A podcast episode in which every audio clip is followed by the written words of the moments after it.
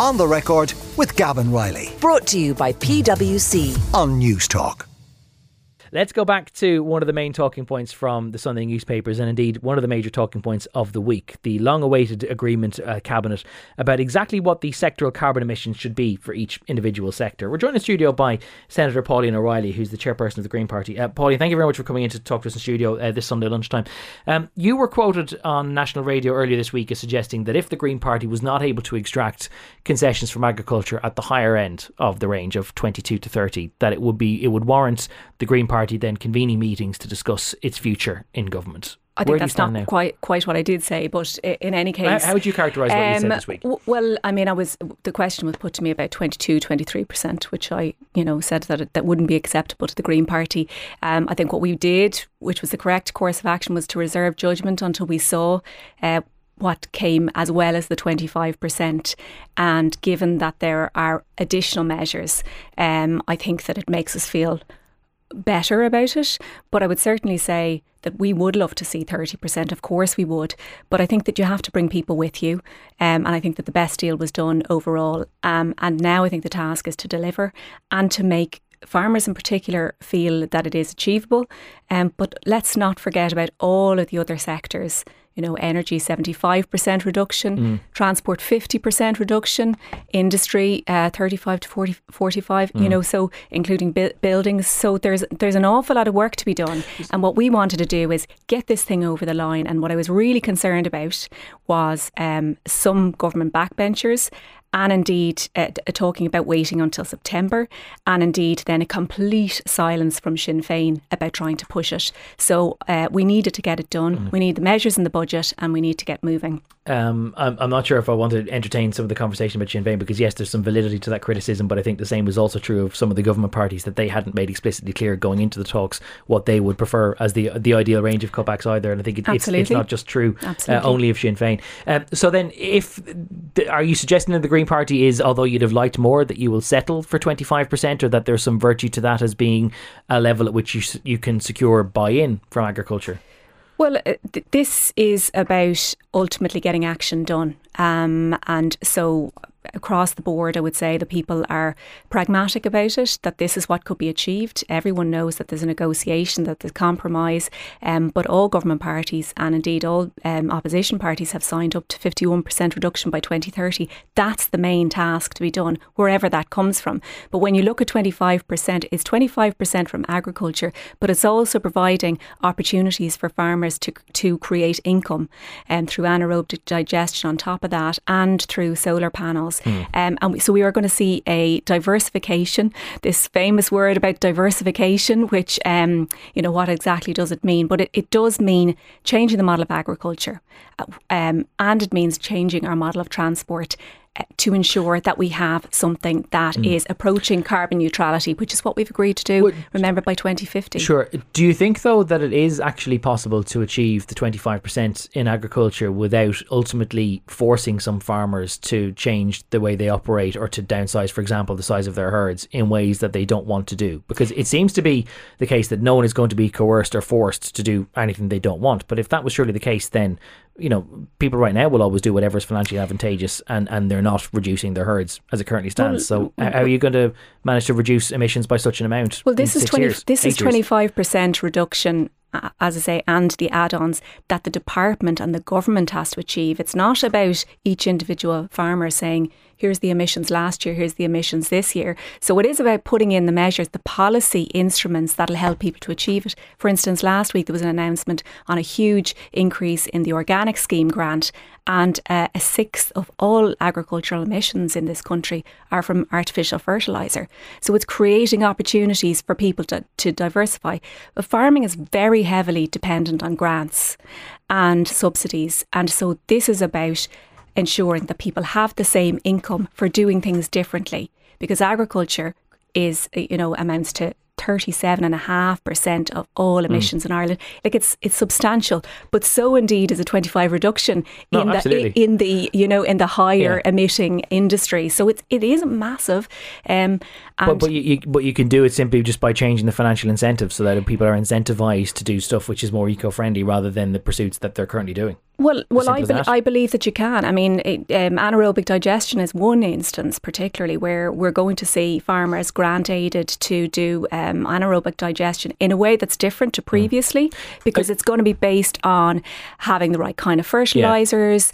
Um, so, yeah, We know we should- we should just explain for people who aren't familiar with the, the whole nuances of it because I'm conscious that we may not have too many agriculturally minded listeners. When we talk about anaerobic digestion, what exactly are we talking about there? How does that present an opportunity for farmers? What exactly does it actually mean? Yeah, it presents an opportunity for farmers and the country because what it means is creating gas out of things that would be like manure, uh, grassland, um, multi-species swards, which is like you know clover and that kind of thing, and or your waste indeed, like kitchen waste, and creating gas out of that. That's what anaerobic digestion is. Previously, there have been some criticisms of it because it might still be using um, nitrogen fertilizer rich uh, kind of products. Whereas this plan would be no, it's got to be something that adds to biodiversity as well. And actually, we think that with the increase now under this plan, you could actually get 15% of our gas supplies from anaerobic digestion alone. And the cost of that is much, much lower than the kind of gas that we'd be importing. So it, it actually helps with our energy as well. So it's got that two benefits. Uh, one thing which we saw on Thursday evening after these plans were confirmed by government was uh, a little bit of criticism from those in the, the agriculture sector, community, call it what you will, that uh, the net contributions that they might be asked to make, like for example, if a farmer decides to vote, devote some of their land to solar, or if they grow biomass, or if they contribute to anaerobic digestion, or if they decide to grow timber on their land instead of livestock farming like they might currently do, that that doesn't count towards agriculture emissions. That, that ends up getting counted as a contribution towards energy, and they feel like it's not terribly fair that twenty five percent, anything that they might do, which is inverted commas bad, counts as agricultural emissions, but anything they might do which is good doesn't get counted as agriculture contributions. Well, it's it's it's not really you know as straight as as clear cut as that, but I have obviously heard of all of the um, of all of the comments, and I really think it's important to allay people's fears because it's about it's not about an individual farmer having to show they've they've reduced things by twenty five percent. It's about what the government does, and actually those extra things are the things that will replace income for farmers. So they are an important part. But under EU accountancy rules, you you can't just say, well, you're producing energy, let's just count it as agriculture. I mean that that just doesn't work in the same way as if I have solar panels on my roof, I can't just say you know include that in in the fabric of the building when So, actually so that it's- wouldn't count as buildings. So that No, when we're talking about reductions in, Exactly. in, in residential buildings, if you put carbon panels on your roof, that doesn't count no, it, towards. ca- it counts towards energy, energy. because it's actually bringing something into energy and it's displacing something else. But to go back to that issue over, um, you know, the, the, good practices versus the bad, there are good practices literally all over the country. And I would say, like in the west of Ireland, which is where I've come from this morning, obviously Galway, um, you know, there a lot of farmers are not heavy emitters. So it is about changing the practice to lower emitting types of practices. Um, Organics is just one example. Some farms can do more tillage, um, sm- planting small forestry. That's what we passed recently in a bill is to have like one acre of uh, deciduous forests per per farm. If we can achieve all of these things, it actually changes the it changes the biodiversity, but also in the end of the day, it probably does reduce, uh, you know, the herd, but not in a way that is forcibly taking it off. But you've only got so much space, so, you're you see, doing you see livestock numbers as falling, but not in a way that actually instructs anyone to do it. You No. think it'll just be the natural outcome of what farmers do Well, as a result well, of th- this. well, that's what this plan is about, and I think it's the correct path. Uh, there are some other countries that have forcibly done it, but I don't believe that that's what we need to do, and that's not what this plan is. You'll understand if people think that there's mixed messages there because the Taoiseach has talked about the national herd stabilising and he's, he conspicuously refuses to talk about the size of the national herd, which which I know is even a contentious term in and of itself because it sort of prescribes or it presumes that there's some sort of national control or ownership over all of the country's livestock. But but people get the idea. But he says that the, the national herd, if you call it that, will stabilise, but uh, consciously never says it's going to fall. But you, you think that the natural product of all of this is that it's going to fall somewhat naturally anyway. I think I think somewhat naturally it is going to. Um, I think there's going to be, a, as I say, to go back to that awful word that people don't always understand what it means, me included, um, diversifying, you know, it means that you're doing different kind of practices. Some tillage we've seen, like that the government had to um, get involved in, in the third fodder crisis, for instance, for the country. Mm. That fodder was feeding animals. So we do need a, you know, a kind of sustainable agriculture in the country that it really prioritises feeding people rather than just feeding animals. Both are necessary mm. in our agricultural model, but it's it's shifting the balance somewhat to a different type of agriculture, and it also really helps our water quality. Okay. S- Southeast, particularly um, d- uh, hit by you know runoff from fertilizer-rich lands. I, I know you were in transit this morning coming up to Dublin, so I don't know whether you've had a chance to delve into all of the Sunday papers in the depth you might like. But it's reported today in the Business Post that the um, scale of, of emissions for energy were originally going to be at the higher end of the range. They were going to be pursued at 80 or 81 percent, the maximum amount that was outlined. And then the plan was downsized just a little bit and it's been brought back to 75% because of the Moneypoint power station, which is operated by coal, coal we currently import from Colombia, and the acknowledgement that we're going to be dependent on that power station, coal fired, for the forthcoming years. So we actually literally could not afford to set a higher energy threshold when you talk about sustainability, it doesn't seem very sustainable that we would be downgrading our energy ambitions because we are dependent on a power station which we know is powered by fossil fuels and that we've got no alternative to get away from. Well, you know, in an ideal world, we would have tomorrow we would say no gas to anything. Let's not have any electricity that is reliant on gas. But about 50% of our electricity in Ireland does come from gas. Um, and, and and other fossil fuels. So it, it absolutely, we have to be practical about it. We have to be pragmatic. And we see even yesterday Putin saying, you know, he's he's turning off the gas to Latvia. So it's country after country that is uh, is really mm. impacted. But so, but climate skeptics will often come back into to my Twitter mentions, I'm sure to yours as well. And every time they talk about Irish people being asked to do things that they consider uncomfortable or inconvenient, they'll reply with screen grabs upon screen grabs of all these other countries elsewhere in the world which are responsible for far more emissions than Ireland is, and how they're all turning back on their coal fired plants because they need the energy security. And there'll be an argument that, well, if, if little old Ireland, with, with the small amount of emissions that it's responsible for, has the Green Party's leader as the Minister for Energy and it is firing up a, a coal plant to supply its energy needs, then does that not completely undermine this whole idea that we are actually trying to be well behaved, that we're trying to sh- shrug off our, our reputation as being climate laggards, that we are supposed to be ambitious when, when we're still firing up a coal plant and we're going to be doing it for the foreseeable? We have two things to deal with. One is one is a global energy crisis, and the other is climate, and they have to be done together. The medium term is uh, that we have to have our own indigenous, we have to have our own supply of energy, and the natural thing there is wind and is solar, and those things are already really ramping up in Ireland. Um, so the so the, there's actually been under this plan uh, an increase of uh, so it was five 5,000 gigawatts and now it's going to be 7,000 mm. gigawatts from wind. Solar is also doubled in this plan compared to what was expected before Wednesday. Mm. So, um,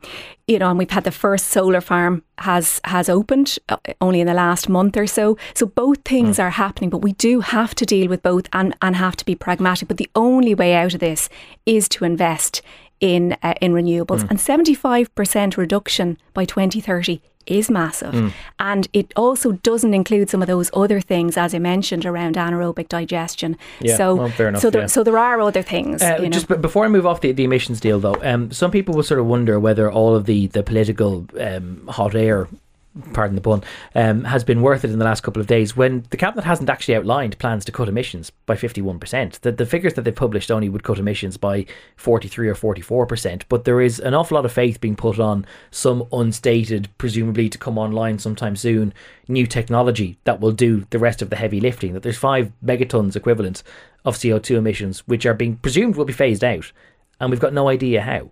Well, uh, I mean, there's there's there's a couple of things in that in that extra few percent that isn't accounted for in this this uh, week's um, announcement, and one of those is awaiting a land land use review. So that's how we use our land. You know, how much is going to be forestry, how much is actually going to be mm. anaerobic digestion, and that's due in the next 18 months. So I mean, that will make up some of the difference. That will make up some of the difference, but it is true to say that there is some that is is unknown. Mm. Um, it is a small few percent but it still is significant.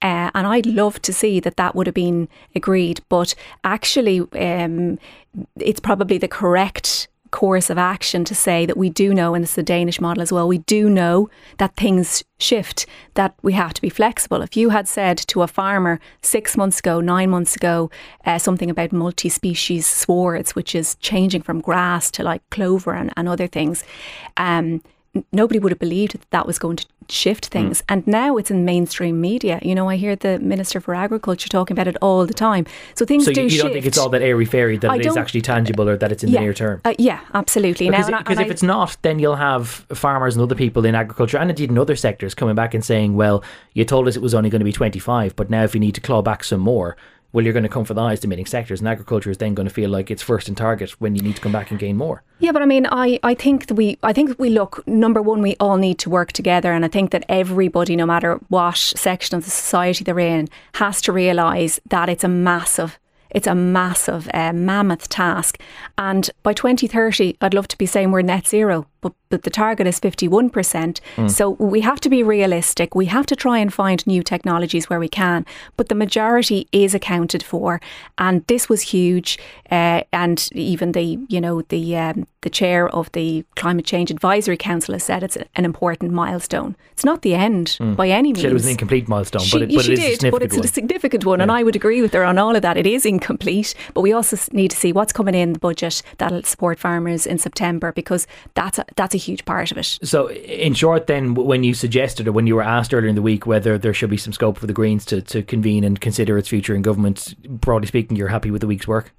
I think, yeah, I mean, the, the members certainly are, but this isn't really about about uh, individual parties. This is about the fact that you know we have a coalition agreeing on the next steps, and I think that the that the country needed that um, security to know where we're going, um, and it, uh, it, we also need to see then what comes in the budget.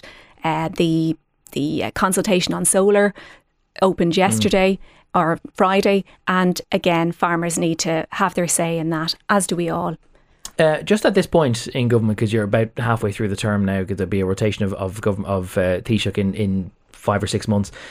How do you see the, the Green Party's place in government? Because obviously, there's been you could you could present this week as being some kind of a victory that you know you you've managed to convince two parties have, which have their fair share of of I don't want to say climate skeptics, climate deniers, but certainly people who didn't want to commit to the sort of action that they've now committed to. And you can argue that's only because the Green Party is, is part of the coalition. But it's also been a fairly unhappy ride. There are two members of your parliamentary party who are currently suspended who want to have to reapply for their positions back in November. It's been ups or downs, or how would you assess how it's been for the last two years? I know you haven't been chair for those full two years, but yeah, well, what's your assessment anyway? I, I think going into government is always going to be a challenge for a smaller party, um, and I don't want to put the focus on you know our party. Like I suppose we are in the position where we f- feel very strongly that things need to be achieved, change needs to be achieved, and I think that we are in a route where we are seeing that happen as three government parties together, um, and you know you will have seen that that people broadly in the Green Party support what's happened this week, think that a good job and was done, that the, the negotiations were successful, and um, and it's a, a position to move on from. But you know, when it comes when it comes down to it, I think people have already seen changes in terms of the twenty percent reduction for public transport, fifty percent for young people, and uh, and that's already had a massive increase in public transport. We'll see forty one mm. new carriages for trains next year. Uh, we're seeing renewables already rolling out. So um, all of these things are already happening, and circular economy obviously sure. is already starting. Um, in the confidence vote in the government a, a couple of uh, weeks ago, and mindful that that Neasa Hourigan and Patrick Costello aren't currently members of, of the Greens parliamentary party, but they released a very short statement to say that they'd reached an accommodation or an understanding that would allow them to vote in favour of the government at that time. That suggests that there was some kind of transaction or commitment given to those two members in exchange for their vote for the government. Uh, as the party chairperson, is that anything you can comment on? Well, I certainly haven't heard of, of anything along those lines. Um, I think ultimately we all want, including, I'm sure, um, you know, Neasa and Patrick want us to be successful in our aims, and we work very well together, and we'll continue to do that. And you look forward to welcoming them back in November. Then absolutely, absolutely. We will leave it there. Senator Pauline O'Reilly, chairperson of the Green Party. Thank you very much for making the journey up to Dublin to talk to us this lunchtime on on the record on Newstalk. On the record with Gavan Reilly. Brought to you by PwC. Sunday morning at eleven on Newstalk.